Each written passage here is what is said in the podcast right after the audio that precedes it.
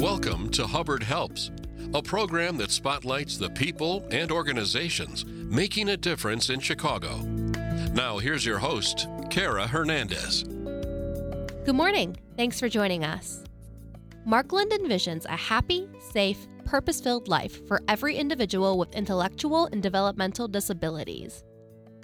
Through their three pillars of care, Marklund serves infants, children, teens, and adults with severe and profound developmental disabilities and special health care needs. With us this morning to talk more about Marklund and the work they are doing for people with profound disabilities is Gil Fonger, the president and CEO, and Taylor Egan, the annual fund manager of the organization. Gil and Taylor, thank you so much for joining us this morning. Thank you for having us. How did Marklund get started and how has it grown into what it is today?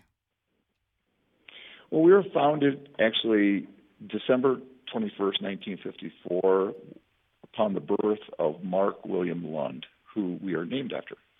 And he was a baby that had uh, Down syndrome and severe cardiac issues. And so, five days after his birth, um, our founder, Claire Haverkamp, and her husband Stan took him into their home. And that really became the beginning of Marklund, which actually Marklund had the first skilled pediatric center in the state for individuals with developmental disabilities. And so since that beginning, we've gone from uh, their home in Northlake, in 1954 1957, they moved to Bloomingdale. And we continue to have a facility in Bloomingdale. Now we have facilities in Geneva and Elgin as well. And we serve 178 individuals uh, 24 uh, 7, uh, as well as we have schools for children that are on the autism spectrum and children that have multi needs. And we have off site community uh, day service as well as uh, residential services for adults uh, that have these vocational services. What do you want listeners to understand about children, teens, and adults living with different uh, developmental disabilities and special healthcare needs? And are there any misconceptions that listeners might not think about? Well, you know, one thing is most people probably don't really realize what is a developmental disability. And so this is a condition that has to be uh, actually uh, recognized uh, by the time before they're 22 years old, and it's it's it's a situation that they're not going to grow out of. So it's going to continue indefinitely, and it means that these are individuals with with limitations, functional uh, limitations for self care, language, learning, uh, mobility, the capacity for independent li- independent living, and the capacity for self sufficiency. So uh, this is something that has to be diagnosed before they're 22 years old, and a lot of times people will think this is an individual they're born this way, and a number, um, quite a few of our 178 residents were born with a developmental disability, but we also have those that actually this has happened since birth. So we have individuals that had car accidents, people that were um, hit or shooting victims. They might have had a near drowning incident. And so this is these individuals. So if you have a child today and and, uh, and you pray that nothing like that ever happens to them, but basically anyone could have a loved one who could be a resident of one of our facilities. And and also they're not children. Uh, they're not all children. We have individuals from seven years old all the way to 71 today. And the, the average stay with us has been, it's currently 14 years. So it's a very long term kind of living arrangement with us. And so that's one thing to know. Just you know, what is a developmental disability? And they're they're not all born with developmental disability. Some of them occur tragically after birth.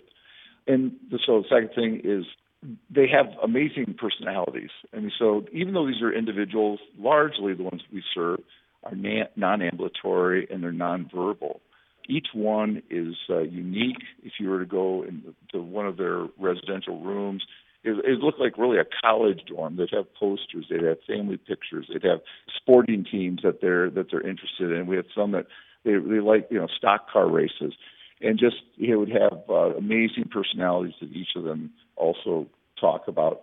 And the mission that we have at Marklund, our mission, what we call our promise, is to make everyday life possible for individuals with profound disabilities. So uh, these are individuals just like anyone else, and they want to be loved, they want to share love with others, and they want to live a full life. And so our mission and promise at Marklund is to give them that everyday life and to provide the supports that they need so that they can do the kinds of things that all of us want to do.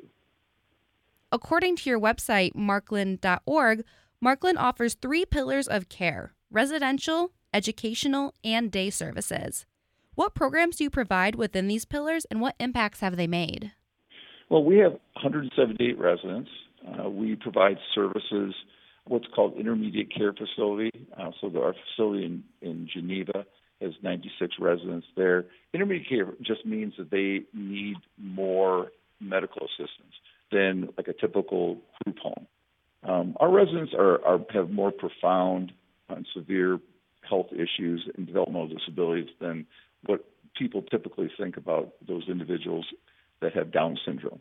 So we've got intermediate care facility in Geneva, and then our two facilities in Elgin, our Elgin facility and our facility in Bloomingdale are what are called medically complex developmental disabilities. So the, there's only 10 in the state, and we obviously we have two of them.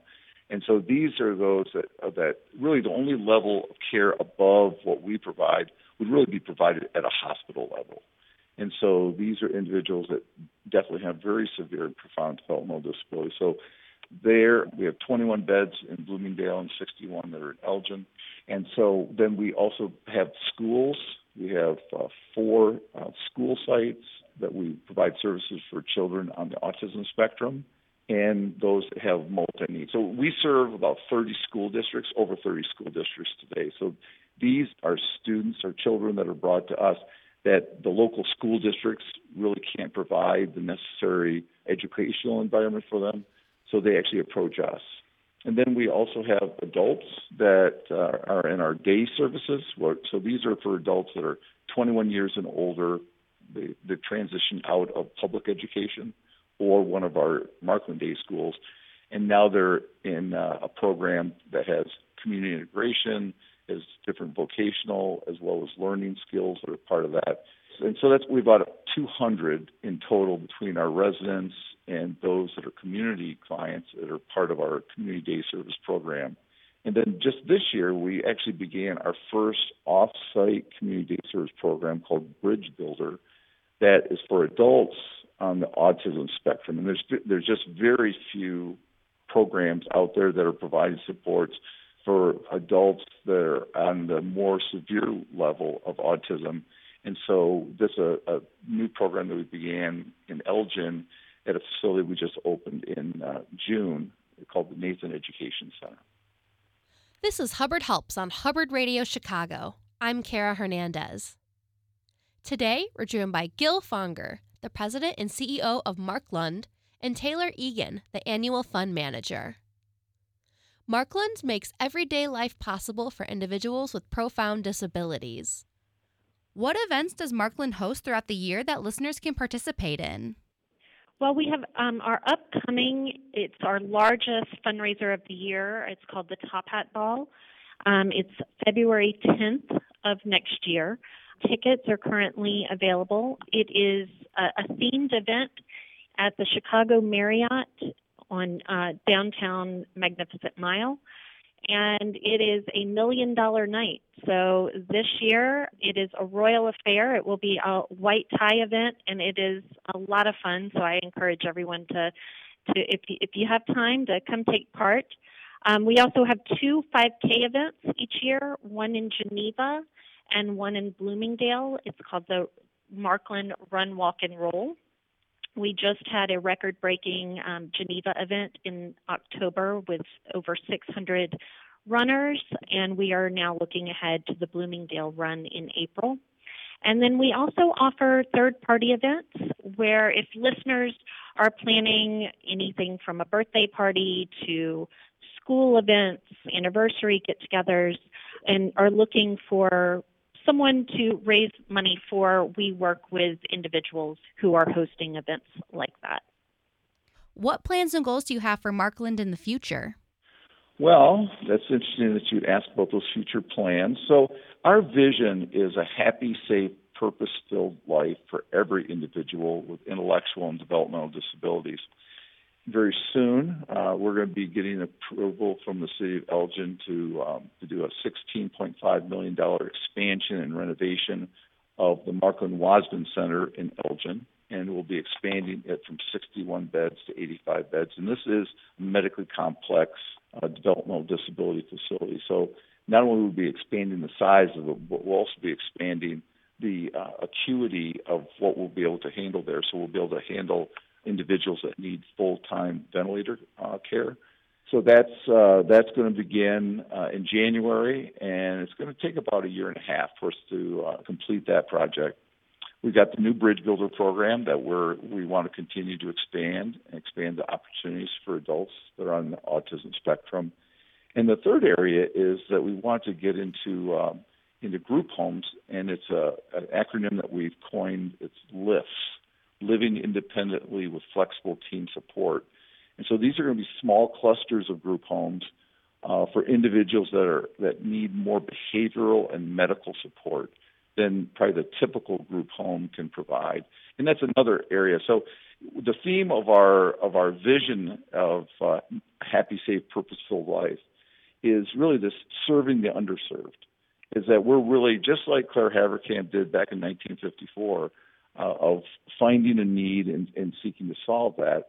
I think our, our current vision statement is continuing that of serving the underserved, looking for those opportunities for individuals that are not currently getting service. In Illinois alone, there's estimates of maybe 20,000 individuals that need residential services. And so it's just a, it's an incredible need that's out there that we would like to uh, provide some innovative services for. What's the best way for those listening right now to help Marklund, as well as help those with profound developmental disabilities and their families? Well, I, think every nonprofit um, would say donations and volunteering, especially this time of year. And uh, at Marklund, between October and the new year is when we raise 30% of our annual fund. And that 30% uh, goes towards filling the financial gap that's not covered by the state of Illinois. So currently, our financial gap is $20,268 for every one of the 178 residents that we have at Marklund. So this year, we have to raise $3.6 million to maintain that Marklund standard of care that, you know, we really pride ourselves on.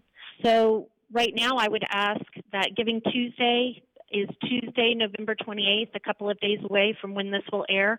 And our goal is $50,000. Um, we have a very generous donor who has agreed to match, make a $25,000 match. So those first donors will double their donation, which you know I, I know is a, is a big draw for people. When you donate one dollar, you're actually donating two.